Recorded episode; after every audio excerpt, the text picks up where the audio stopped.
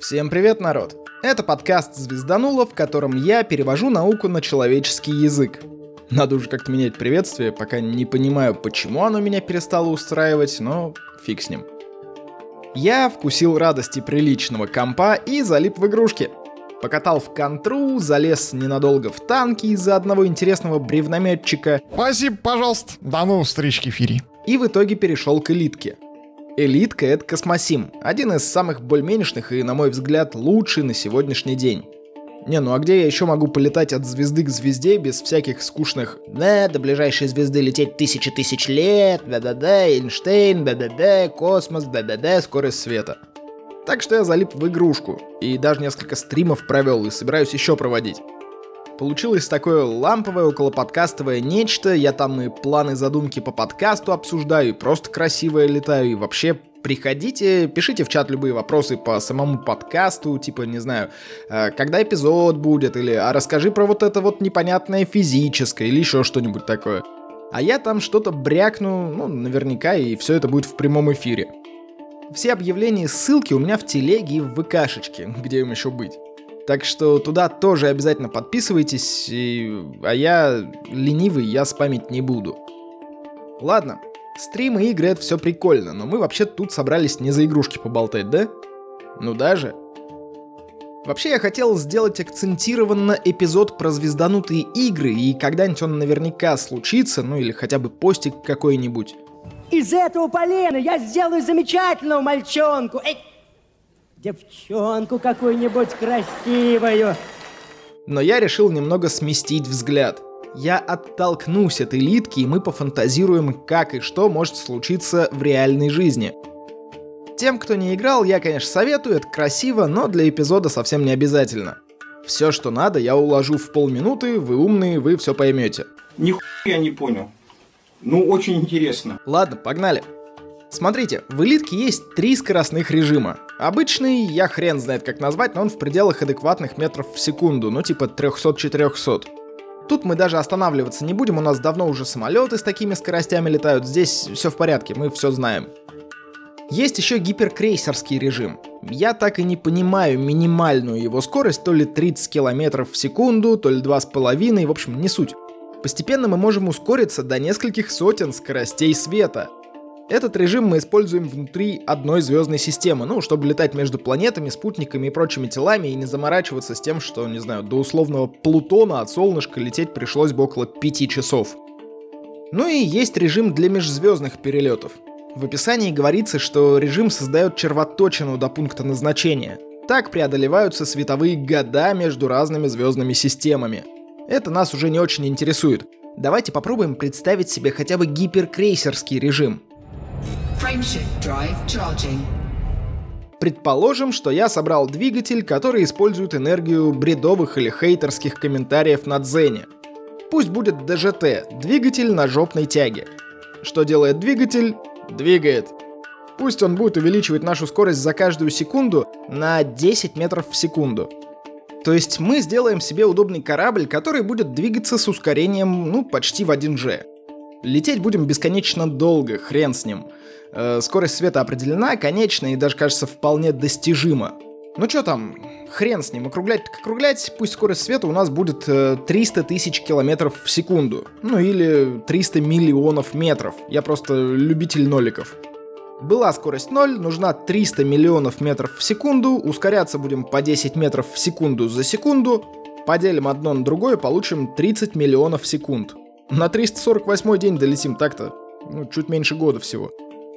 Понятно, что двигатели наших пионеров и вояджеров не могут поддерживать постоянное ускорение в 10 метров в секунду в квадрате. Ну, хотя бы просто потому, что нет двигателей на пионерах и вояджерах, кроме маневровых. Но мы-то можем, у нас же инновационный ДЖТ. Комменты на Дзене не иссякнут никогда.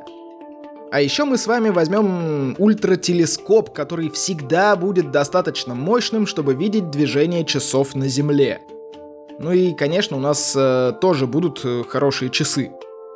Ну и да, мы или рассчитываем маршрут так, чтобы ни во что не врезаться, или добавляем какое-нибудь защитное поле, чтобы на такой скорости случайно не разложиться по пути в фарш. Ну это так, для всяких занудных душнил, чтобы не докапывались. В общем, поехали! four,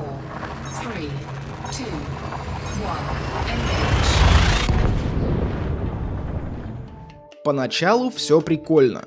Мы видим эффект Доплера, звезды сзади нас становятся красными, мы видим очень замедленное движение людей и часов на Земле, а прям перед нами разворачивается совершенно другая картина. Звезды синеют, и их часы идут быстрее. Постепенно мы начинаем видеть и другие оптические иллюзии. Я вам скину видео в описании, которое меня вдохновило на этот эпизод. Какую-то часть я все равно перескажу своими словами, но в итоге уйду немного в другую сторону. Во-первых, потому что в видео не рассказано самого интересного, как мне кажется. А во-вторых, просто чтобы не повторяться.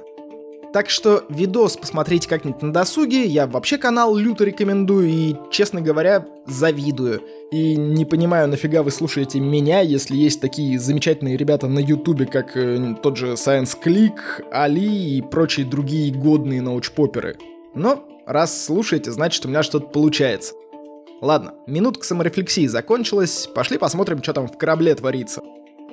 Мы начинаем двигаться достаточно быстро, чтобы догонять больше света сбоку. То есть теперь мы видим не на 90 градусов влево и вправо, грубо говоря, а условно на 120. Вселенная начинает из шарика с нами в центре превращаться во что-то похожее на рожок с мороженым. Сзади нас она разрежена и как будто перетекает вперед. Это под нами искажается само пространство-время. Если обычно мы бы расценивали его как э, такую трехмерную тетрадку в клеточку, то с ускорением мы как бы вытягиваем эту клеточку вперед. Ну а сами, получается, оттягиваемся назад от этой клеточки. Ну, как будто рогатку натягиваем. Мы уже привыкли к тому, что время на Земле почти остановилось, а в светлом будущем летит быстрее, чем следовало бы. И само будущее светлее, чем следовало бы. Видишь свет? В конце тоннеля. Это не путь в рай. Это поезд! В какой-то момент нам кажется, что прям перед переходом к скорости света Вселенная будет для нас похожа на чупа-чупс. Всю Вселенную мы будем видеть как бы с палочки, шаром впереди нас. А Земля будет на противоположном конце палочки, самой последней точкой прям позади нас. Постепенно изображение Земли тоже должно будет перетечь ко всей Вселенной, и вот когда мы наконец врежемся в изображение своих же затылков, тогда, мол, и догоним скорость света. Летим мы с вами 347 дней, уже шампанское в холодильник положили, и вот наступает расчетная 30-миллионная секунда. А мы все никак не догоняем свои затылки. Мало того, мы все еще видим Землю сзади нас. Смотрим на спидометр. Нифига не скорость света. Всего процентов 70 от нее. Чешем репу и видим, что наша скорость совпадает со скоростью света, поделенной на корень из двух. Сначала ищем диверсантов. Потом идем на Дзен, проверяем, что поток злобных комментариев не прекратился. А потом открываем сборник ландавшицы и находим, что мы сами дураки и не лечимся. Оказывается, за нас уже все давно поняли и показали. Сказано же, что при околосветовых скоростях масса тела возрастает – а у нас Ньютон сказал, что сила равна произведению массы на ускорение. Наш ДЖТ дает постоянные усилия в какие-то ньютоны, которые мы переводим в ускорение. Но если масса возрастает, то ускорение должно падать, так ведь? Смотрим на акселерометр. Нет, ускорение осталось прежним, 10 метров в секунду за секунду. Умные люди движок делали, не то что мы все предусмотрели. Э, кстати, помните, мы натягивали рогатку пространства-времени? Гусары молчать. Так вот, это была прирастающая масса. Мы же помним, что масса искривляет пространство-время. Значит и наоборот, когда под нами искривляется пространство-время, мы можем говорить об изменениях нашей массы. Так что можно было давно уже понять, что что-то не так. Ну ладно, мы снова в тупике, снова ищем проблему, переворачиваем страницу ландавшица и видим, что мы вообще дураки. При обычном равноускоренном движении мы можем считать формулу скорости как просто сумму начальной скорости и произведение ускорения на время. То есть v равно v нулевому плюс at. Но когда это реально постоянное равноускоренное движение без всяких ограничений, На сцену выходит релятивистская механика и дяденька Лоренс со своими сокращениями. Я когда-то делал пару эпизодов, ссылки будут в описании, но, как обычно, здесь все вкратце доступно повторю. И да, если будете переслушивать, будьте осторожны, я там в одном из выпусков ранних уже нашел пару своих ошибок. Они не критичны, я даже оставил в описании к тому эпизоду апдейт, так что будьте бдительны. При приближении к скорости света у нас были бы всякие парадоксы и нестыковки, если бы мы к формулам Галилея и Ньютона не прибавляли бы Лоренс-фактор — это дополнительный множитель, который зависит от скорости. Он всегда будет немного урезать скорость за счет сокращения длины и замедления времени. Наша длина начнет уменьшаться с такой скоростью, чтобы скорость света в нашей системе отсчета оставалась постоянной. Так вот, сторонний наблюдатель с Земли увидит, что мы практически достигли скорости света. А для нас свет будет лететь со скоростью света опять же, и мы нифига ее не достигнем. И если про то, как и почему мы внутри корабля видим скорость света, измеряем, почему она остается одинаковой, я уже все рассказывал, то теперь хочу рассказать о формуле, которая получается для стороннего наблюдателя. Для любого телескопа с Земли мы тоже никогда не перейдем на световую скорость. Мы всегда будем двигаться почти со скоростью света. В том же Ландавшице даже есть задачка на определение релятивистского равноускоренного движения — и в этой задачке нас интересует один из выводов. Если мы начальную скорость возьмем нулевую, то скорость в любой момент времени можно будет определить по вот такой вот формуле. Можете на этом месте поставить на паузу, взять э, ручку с листочком, если хотите. Но, в общем, формула такая. Скорость равна ускорению, умноженному на время, что логично, и поделенному на корень из единицы плюс ускорение на время поделить на скорость света и вот это все в квадрате. Даже на слух можно заметить повторяющееся ускорение на время. Можно сделать еще круче. Взять ускорение, умножить на время, поделить его на скорость света. Вот это вот все ускорение на время делить на скорость света, заменить на x и получить следующую историю. Получается, что мы дополнительно поделим нашу пока еще сложную дробь на скорость света, так?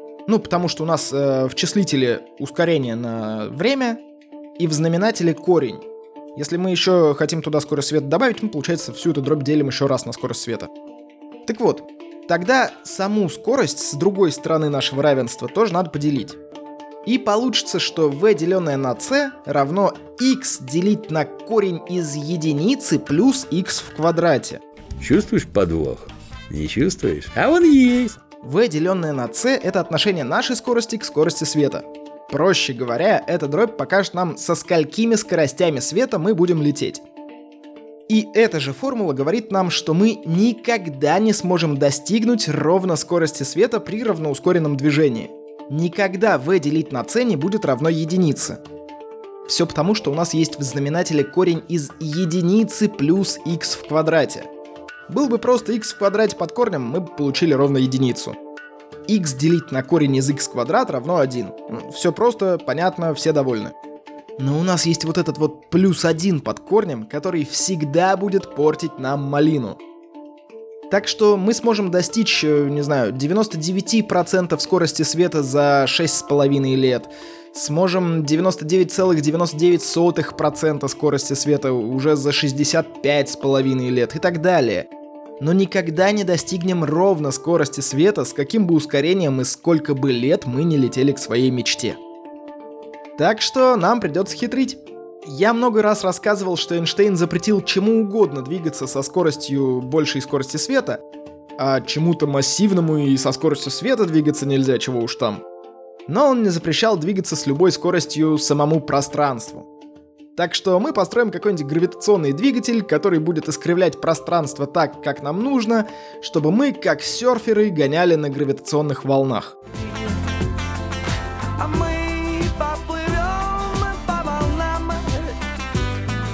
Одна из концепций такого двигателя — пузырь Элькубьерра. Я уже раз сто о нем вспоминал, нам сейчас это не важно. Важно то, что года два назад была новость о создании такого пузыря. Это было случайно, открылось во время каких-то исследований пустот Казимира, и деньги выделялись вообще не на это. Так что дальнейшего развития этой истории я не видел. Ссылку на статью с Хабра я скину, там довольно легко можно прогуляться до первоисточников. И дальше этот вопрос как-то выпал из моего поля зрения, я уже не следил за его развитием. Так что на этом моменте, наверное, и сам буду уже закругляться. Мы попробовали напрямки разогнаться хотя бы до одной скорости света, у нас ничего не вышло. Давайте дадим инженерам в моей голове осмыслить правдоподобный вариант двигателей из элитки, тем более там как раз о пузыре Алькубьерра идет речь. И в одном из ближайших эпизодов и продолжим. А на сегодня все, народ.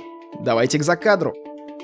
Во-первых, на стриме я говорил, что хочу делать не просто энциклопедический подкаст, а потихоньку переходить к рассказыванию историй, но кроме каноничных таких историй с героем, я понял, что все равно нужны энциклопедические эпизоды типа гида по планетам Солнечной системы. И эпизоды как этот, в котором нет героя как такового, а мы просто фантазируем на тему «А что если?».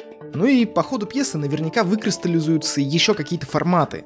И поскольку автор не всегда может адекватно и непредвзято оценить свои тексты, я напоминаю вам, что отзывы, здоровая критика, даже если это мне вот чего-то не хватило, а чего не знаю, это очень и очень здорово.